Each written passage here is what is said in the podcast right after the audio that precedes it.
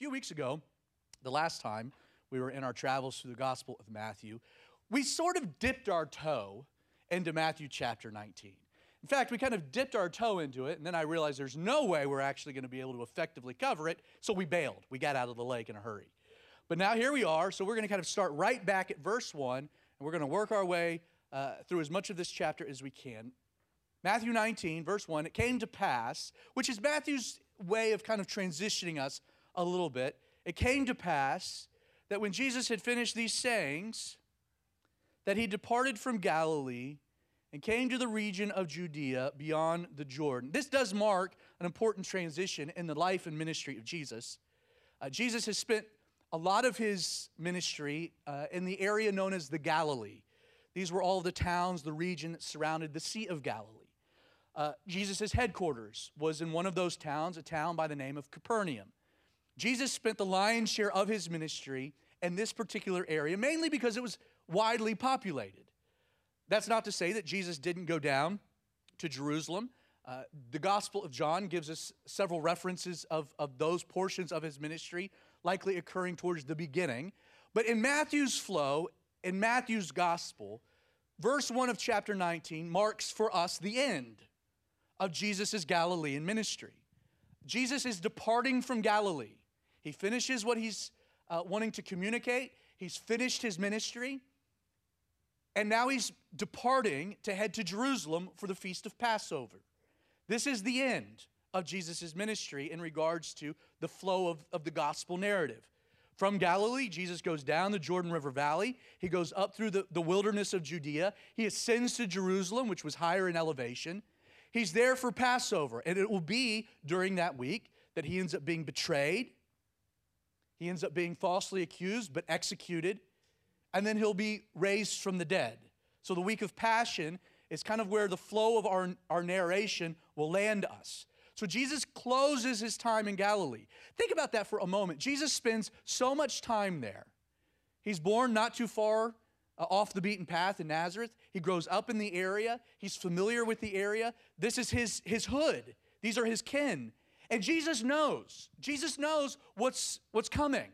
In fact, He's already predicted it at least on two occasions, telling his disciples, We're going to Jerusalem to celebrate. I'll be betrayed, I'll be executed, but don't worry, three days later, I'll, I'll rise from the dead. Jesus knows what the future holds. And so he departs from Galilee. What must have that been like for Jesus, you know? Knowing he's never going to come back, knowing he's, he's concluding that time there, his ministry, his focus is now on the cross. And he makes his way, we're told, into the region of Judea beyond the Jordan. And as is often the case with Jesus, verse 2 says that great multitudes followed him and he healed them there. Again, incredible. Just so little said in verse 2, so much happening. Jesus arrives in this area and the people flock out to him. Jesus is quite famous at this point and he's quite beloved. The multitudes hearing that Jesus was there, they bring out their sick, the lame, the blind to be healed. And Jesus takes the time to do so, to perform miracles, to minister practically to the needs of people. He's on the way to save the world from sin, but he's got the time for the commoner, for the folks. Miracles. I was listening to a Bible study this week about miracles.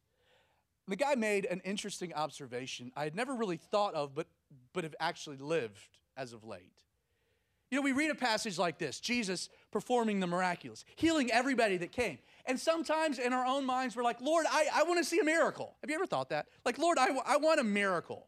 I want to see a miracle. That would boost my faith. Though it wouldn't, the Bible says faith comes by hearing, and hearing by the word of God. But sometimes we want to see a miracle. Just show me a miracle. Do something miraculous, Lord, so I know you're there and I know you're working. The observation that was made that I found to be interesting is that a miracle only occurs in a moment of absolute desperation. Like a miracle, by definition, is that there's no rational solution to whatever problem it is that you're facing. Doctors have failed, accountants have, have come up short, friends' counsel has fallen short. Like, Like a miracle can only exist in a place of desperation. So be very careful if you ask for a miracle. Because if you ask for a miracle, Lord, I want to see a miracle, you're also asking the Lord to lead you into a situation where there is no solution but His intervention. That's kind of a dangerous place to be. I was able to be a part of a miracle this year. Would I have wanted to be part of the miracle? Absolutely not. Right? It's funny, the same pastor, he told this illustration of spending time ministering in West Africa. And he had come down with a very severe case of malaria, bad malaria. They couldn't get the proper drugs.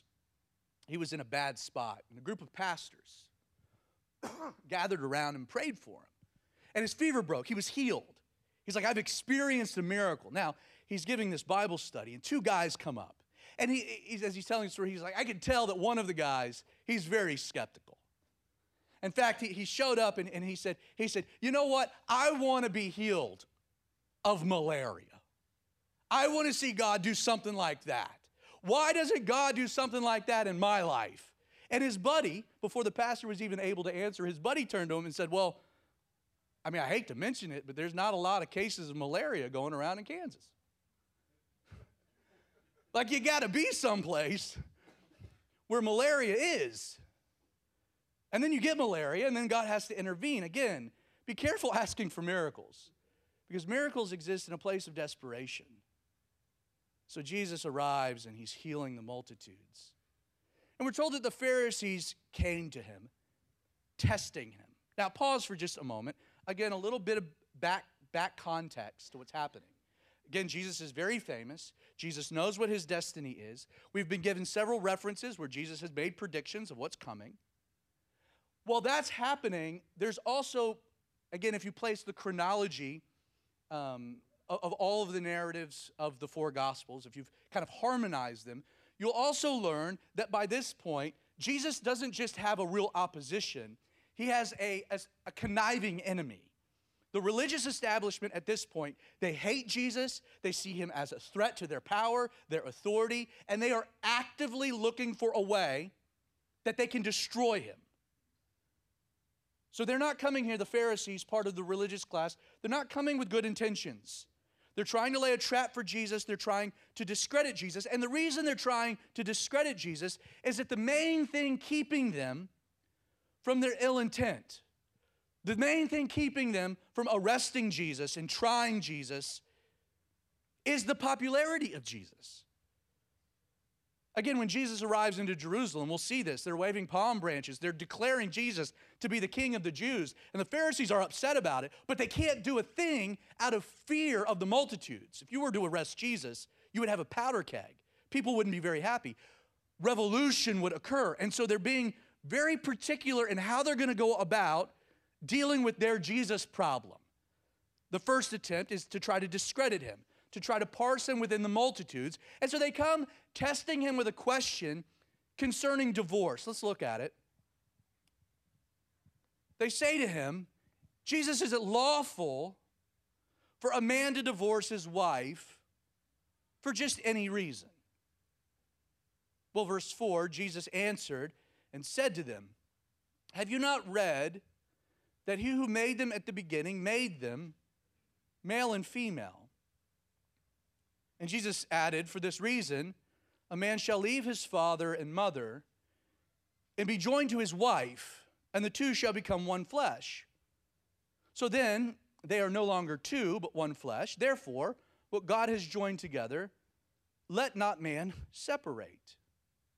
Well, so they said to him, Why then did Moses command to give a certificate of divorce and to put her away?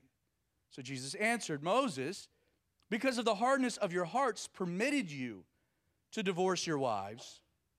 But from the beginning, it was not so.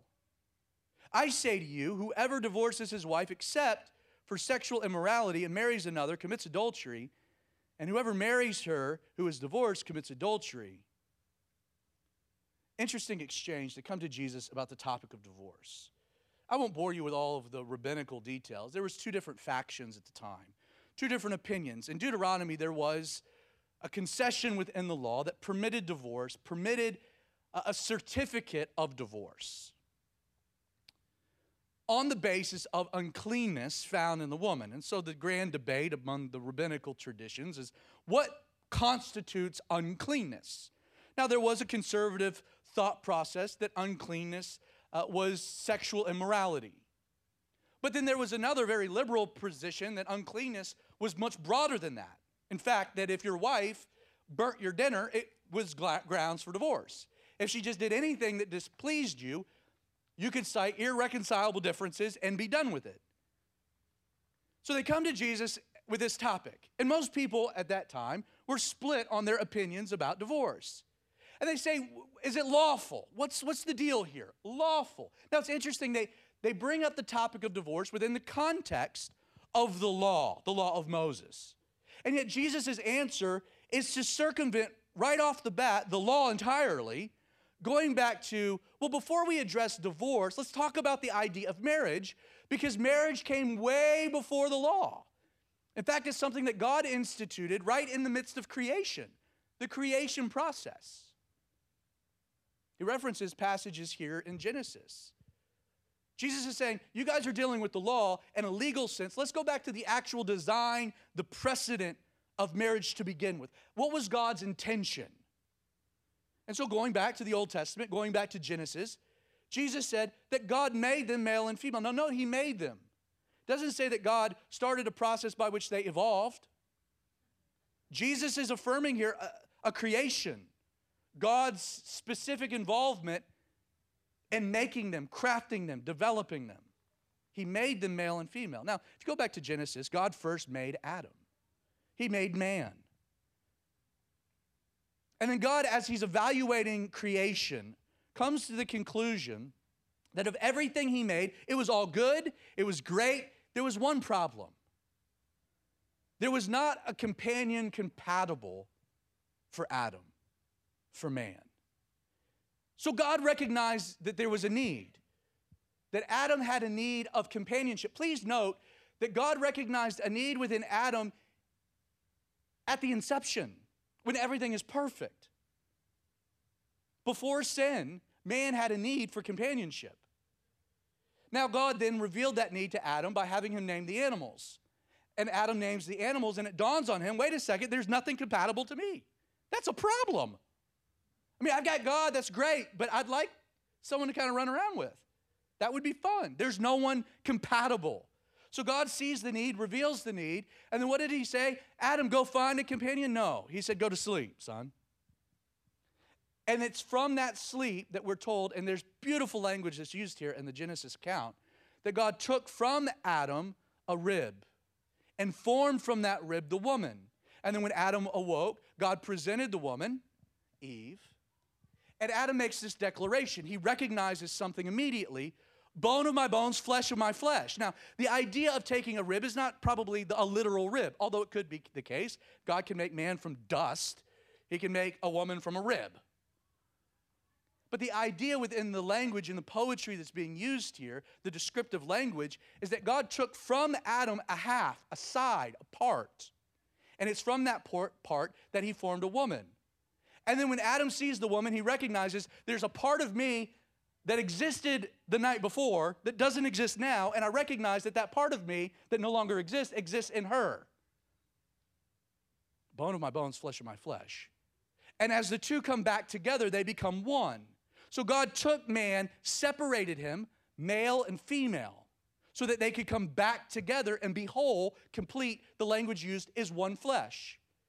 To illustrate the oneness, that's why we have kids and your kids are half of you and half of your partner. Like biologically, they are half. Interesting about kids, that little notion. You know, it's often the part of your kid that you love the most is the part of that kid that reflects your spouse. Why? Because you love your spouse and you love that part of them. You know, the part of your kid that often grates on you is the part of your kid that's you. It's like part of this whole sanctification process by which we have kids. It's like, man, I am most equipped to help you because your problems I gave you.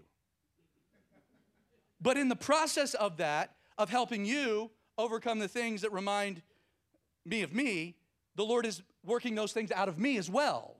It's a beautiful thing. Kids, the demonstration, the reflection of oneness. God separates man, man and woman, and he brings them back together in marriage. Now, there, there is implications to what Jesus is saying. First, Jesus is saying that God made them male and female. Jesus has no gender issues. There's no gender confusion from the perspective of Jesus. Jesus isn't saying, well, there's man and there's woman, and then there's whatever you want to identify as or how you're fluid. Now, you can be upset with me, that's fine, but be upset with Jesus because he's the one that said it and he's the one that designed it this way. He made them male and female because there's a much bigger picture of what's happening of now the oneness of two things that are distinctly different. I don't know if you're aware of this. Men and women are different. Biologically, they're different. Emotionally, they're different. They're different. God took something out of man and he made a woman. And it's a grand mystery. Anyone married to a woman say amen? It is a grand mystery. She doesn't think like me, she doesn't re- react like me, she does, she's not like me. She's different. And it's beautiful and it's awesome, and I'm really glad. She's my better half in every sense of the word. To borrow a phrase from James Chapman, I outpunted my coverage with Jessica. I did great. But there's this dynamic where oneness in the God's design. He takes man, he separates them. He says, Come back together. You should leave your father and mother. You should be joined as one. These two things come back, and together you're better than you were apart. It's interesting that oneness within this idea exists an equality of distinction. Now, at no point is, is the man better than the woman or superior to the woman or the woman superior to the man. They're both equal. Bone of my bones, flesh of my flesh. There is an equality of value, of existence, of purpose. But there is a distinction in skill and gift and ability, of interest. And there's this beautiful thing that God brings back. Marriage is the celebration of oneness, one flesh, in an amazing diversity. That's how God designed marriage. So there, there is an implication that oneness requires diversity. You know, our culture likes to talk about oneness, likes to talk about unity. Often, when our culture talks about unity, it's, it's shut up and believe what I believe so we can get along. Like, that's the idea. There's not a lot of room for the differing of opinion coexisting at the same time. That is not the world's view of unity, unifying. When the Republicans say we need to unify with the Democrats, they're saying the Democrats need to stop believing what they believe and believe what we believe. And when the Democrats are like, we just all need to get along, what they're saying is y'all need to stop believing what you're believing and go and do what we want to do. It's sameness. It's unity and sameness, not unity and diversity. When God brings a couple together, it is a celebration of oneness within very distinct differences.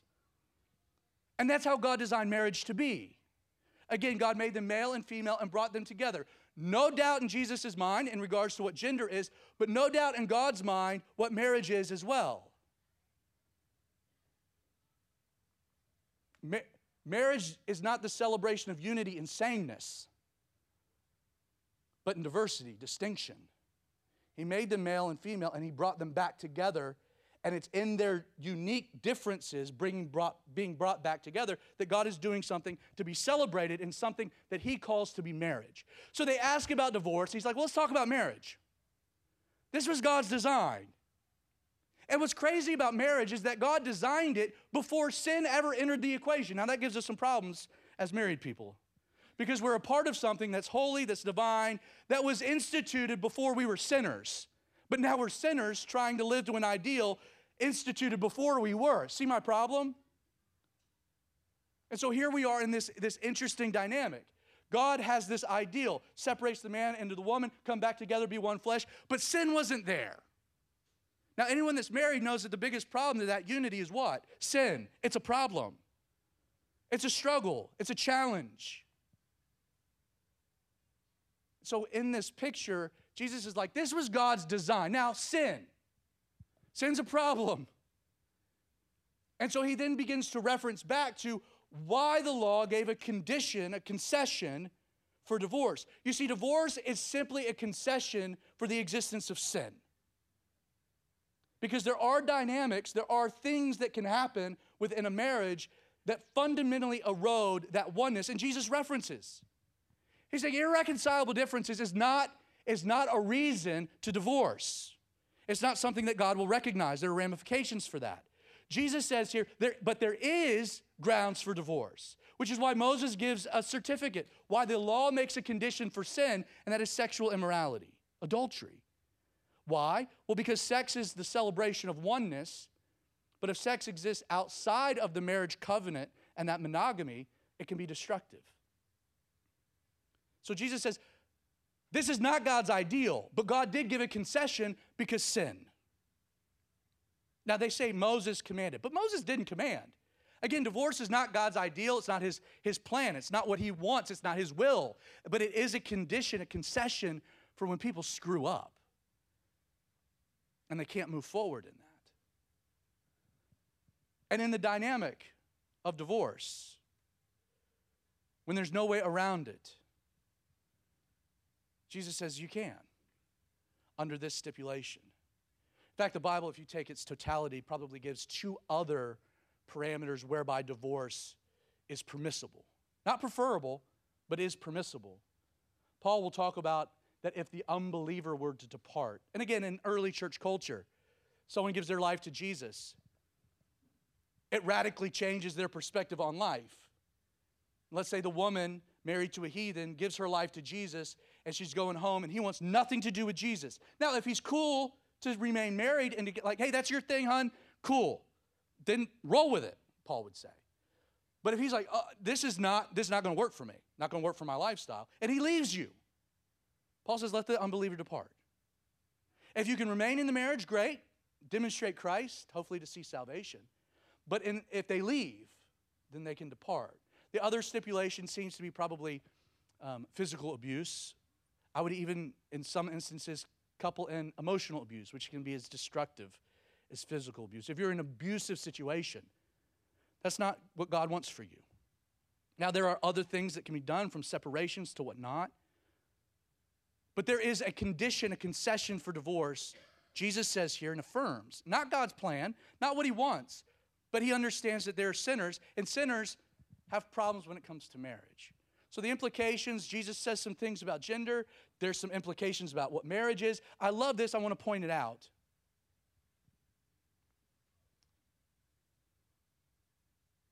He said to them, Have you not read from the beginning? He goes back to the biblical authority. They said to him, Why did Moses command a certificate? Look at verse 9. I say to you. Now, pause for a moment. Because what has Jesus done about the topic?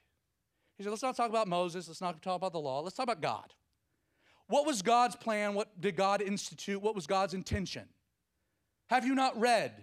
It's documented, it's, it's, it's presented. You can read it, you can understand it, you can argue with it, reject it, hate it, whatever, but God said it. But then what does Jesus do in the midst of the conversation? He goes from saying, Have you not read? This is what God said, to then saying, What? I say to you, which is what? What's he doing? He's equating himself with God. He's saying when we're talking about gender, when we're talking about marriage, God's the authority, and by extension, I am. So what I have to say about it carries the exact same weight as what God has to say about it because we're one and the same. Now, that to me is an interesting thing within our concept within American culture. And I'll speak very quickly just about American culture. One of the things that is amazing to me, it's a brilliant thing about the Bill of Rights, our Bill of Rights. People will say all the time, I have this right. And they'll point to the Constitution, the Bill of Rights. These are where my rights are. What's interesting about the Bill of Rights is it's presented in the negative, the inverse. You see, the entire idea of the founding and our rights is that it's not government that gives right to people. The document states that, that we have a God that bestows upon us inalienable rights. And so the Bill of Rights is not written to give someone a right, but to defend the government from incurring or, or moving or trampling onto such right. God gives me a right, they give a Bill of Rights saying, You're not going to infringe on the rights that God has given. Now, what's interesting is that throughout the course of our nation's history, we've acknowledged that. God gives right. Now we got to deal with the government thing. But what makes what happened with gay marriage so, I would say, dangerous and for me, alarming is that it is one of the first times. You might find another example you can present to me where what happened?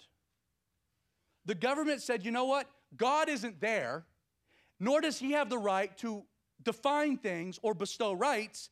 We are taking it upon ourselves as the state to now define what only God can. So, where God said, hey, it's a man and a woman, it's monogamy, it's a committed relationship. This is what marriage is it's oneness and diversity, not sameness. The government said, well, God's not there anyway.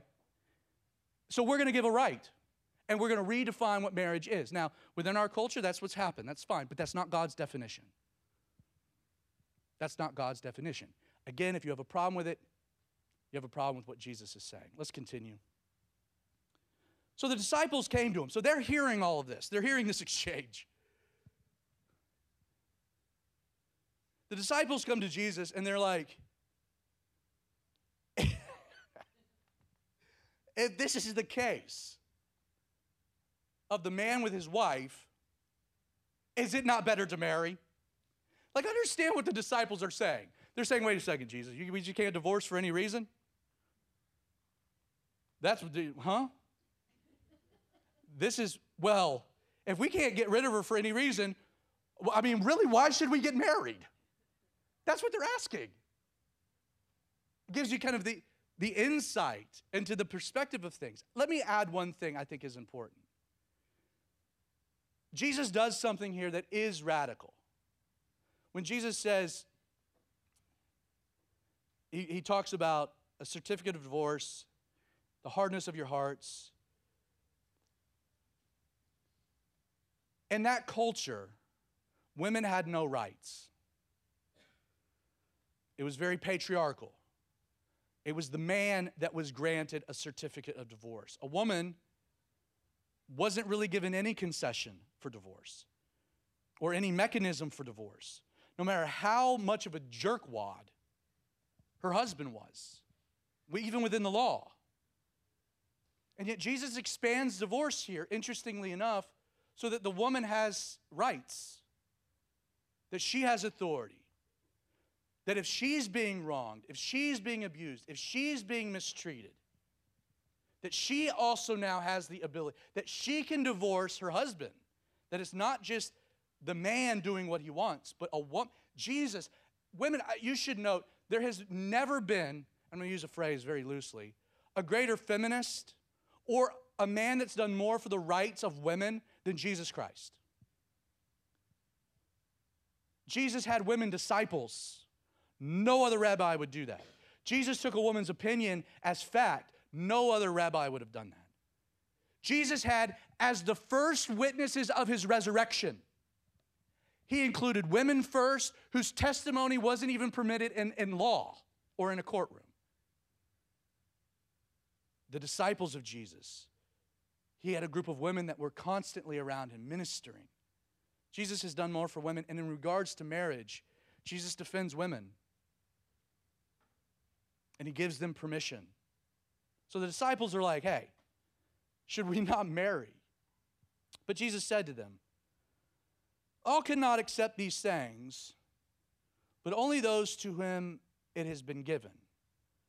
For there are eunuchs who were born thus from their mother's womb, and there are eunuchs who were made eunuchs by men, and there are eunuchs who have been made themselves eunuchs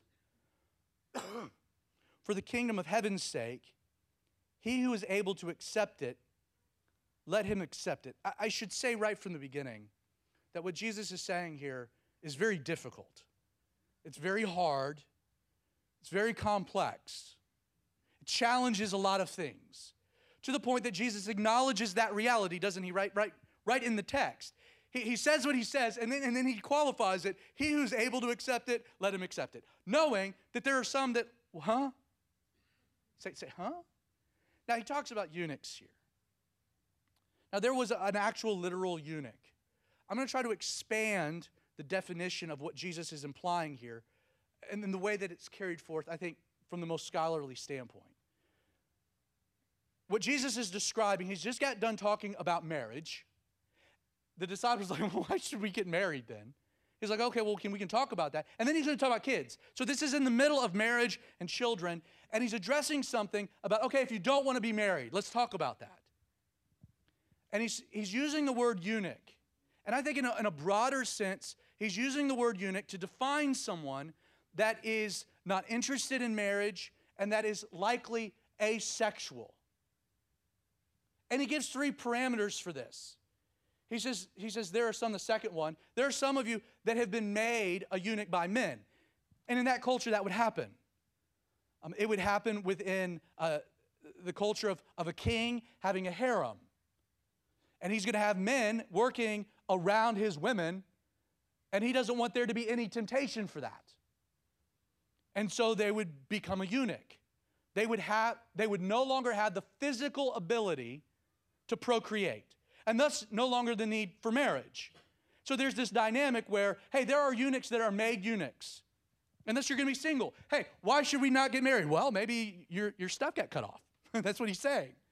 And then at that point, that makes sense. But then he says at first that there are some that, that are made eunuchs, that are just that are eunuchs. And he's, I think he's describing uh, I, probably two different dynamics. One being someone that is born with some type of deformity so that you're born without uh, the genitalia you would need to reproduce, and therefore it would be unfair. You would likely never marry because marriage within Jewish culture also led to procreation. So if you didn't have the, the tools to procreate from birth, then, then you were a eunuch.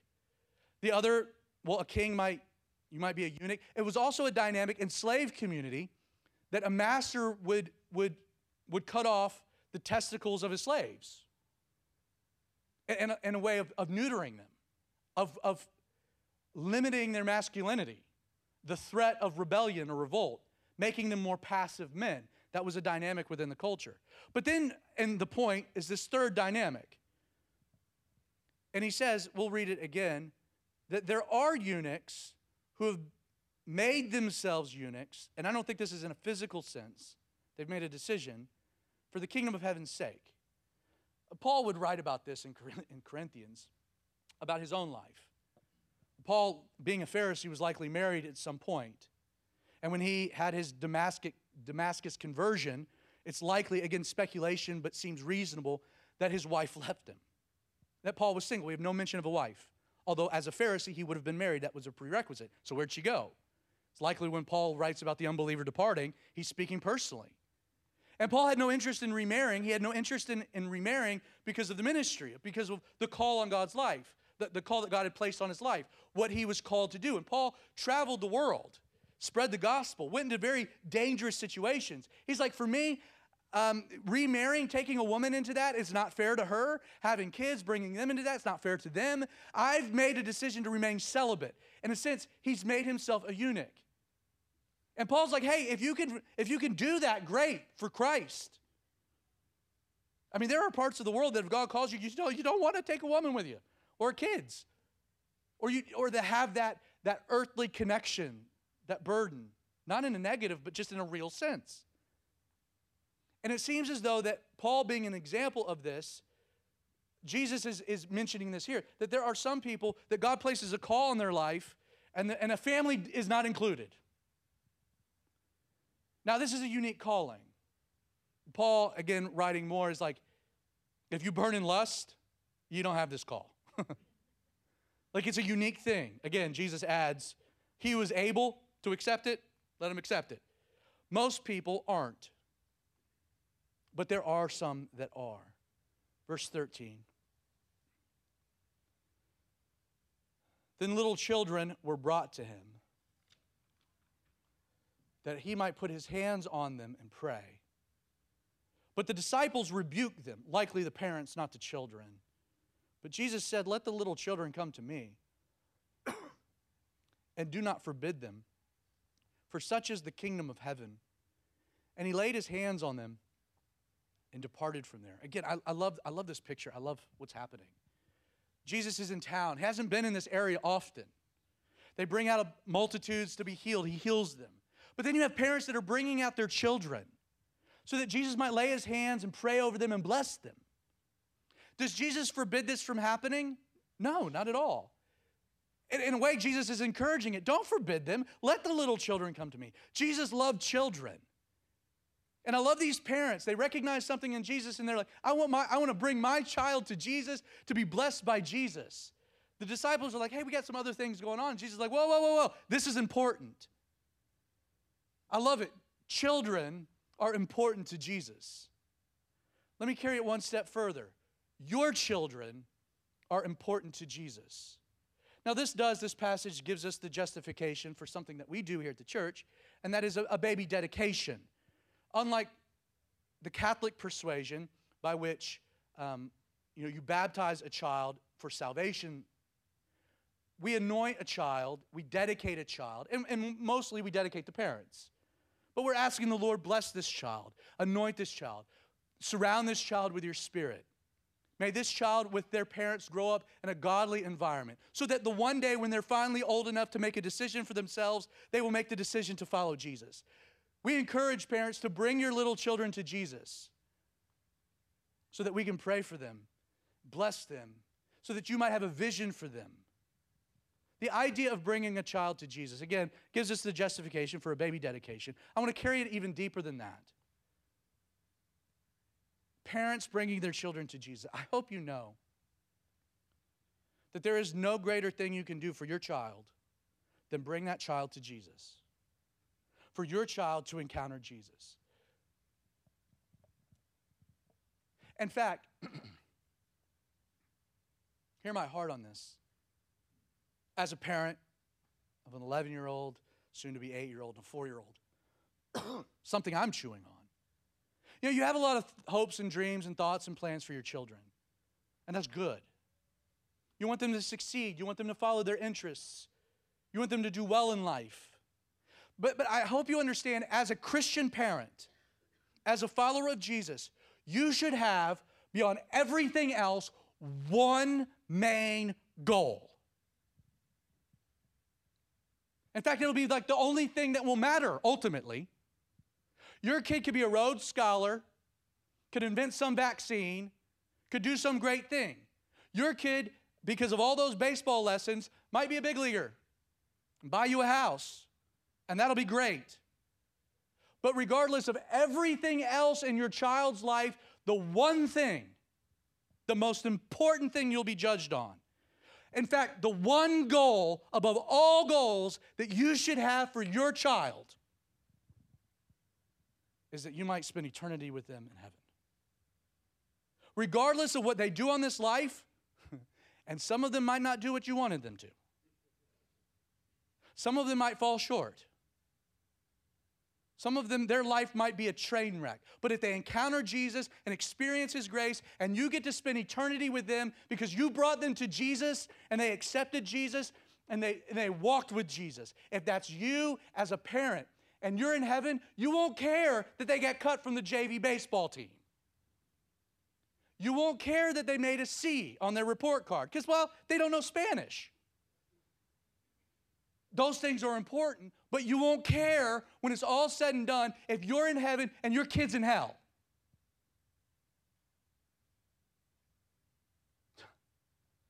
How do we take our, our, our kids to Jesus? The, the, these people, they, they had an advantage, let's be real. Right? They had an advantage. Why? Because Jesus was there.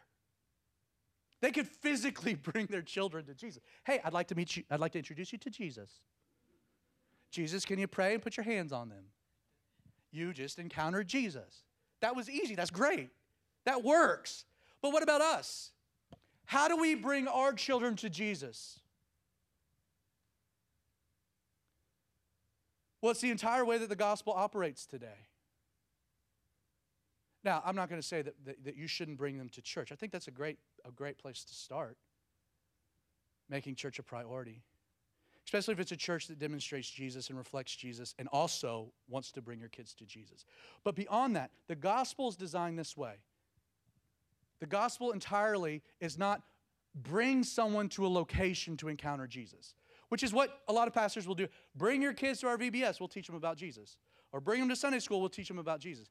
That's the old covenant. That's come to a temple. That's where God is. No, the gospel is Jesus fills us and we go into the world so that people can encounter Jesus out there, not just here. Meaning, as a parent, what am I saying? The best way you can bring your kid to Jesus is to bring Jesus to your kid. And the way that you live, and the words that you speak, and the way that you act. Fellas, you want your kids to see Jesus? Well, the Bible says you love your wife as Jesus loves the church. So they should see Jesus in the way that you're loving your wife. Are they? Bring Jesus to your children so that they can see Jesus in you. It's been said, and it's such a truth. Your children will worship the God you worship, not the God you claim to worship. Let me explain that.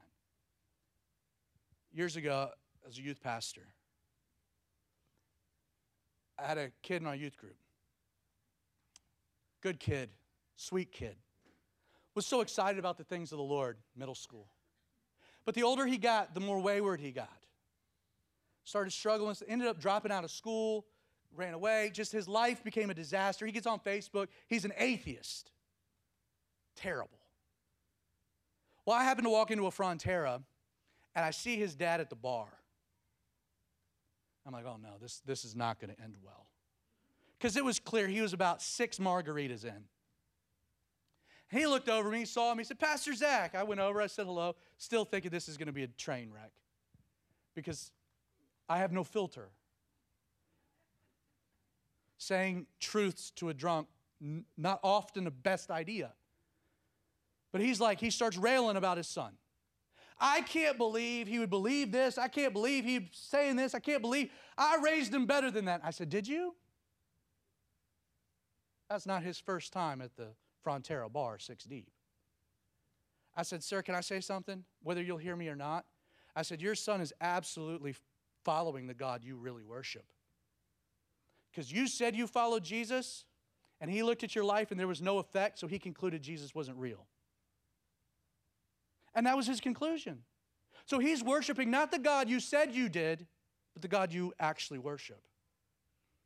He never saw the power of God in your life, so why should he believe that there's the power of God?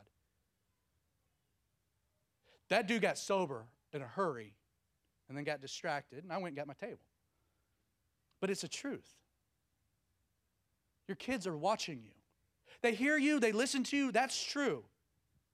You need to be telling them the right things, absolutely.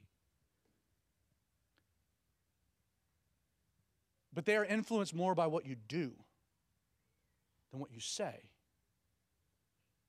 And if you claim to follow Jesus, bring Jesus to your home. Let them see Jesus in you. Let them see that reality working its, its, its way into your life and working through your life. I am blessed, so incredibly blessed, to have two parents that loved Jesus and it was real. And I watched it. And I rebelled, I did my thing. But I knew Jesus was real because I could see them and my mom and dad. And for you as a parent, I'm sure that there's a dynamic right now that you're thinking, yeah, that stinks. Oh, man.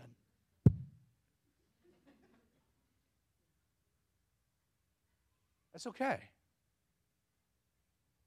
Today's a new day. And you know what? For some of us, we might actually have to repent to our kids. I was with Quincy. I'm going to get in trouble for this, but it was a New Year's Eve party. Jessica was cooking something, and she didn't have a Velveeta cheese. She's like, it was a crisis. So I'm, I'm like, I'm the man. I can handle this, honey. Not only will I go to the store and find you this Velveeta, I'll bring Quincy along too. Quincy's about three, so that you can focus on what you're doing. So we get to Publix. And at Velveeta cheese, I go to where? The cheese aisle. Cheese. And I go to the cheese aisle. Guess what's not there? Velveeta. And I'm frustrated. Quincy's in the front of the shopping cart, and I'm pushing it. Velveeta, it's not in the cheese section. So I ask a lady, Where's the Velveeta? So she points me into another direction. Guess what wasn't there? Velveeta. And by this point, under my breath, under my breath, I go, I go, where is the damn Velveeta? Continue on. Well, we end up, some angel pointed us the right direction. And we got to the Velveeta. And I get the Velveeta. We've conquered. We've victory is ours, Quincy. He looked at me, he goes, Dad, we got the damn Velveeta.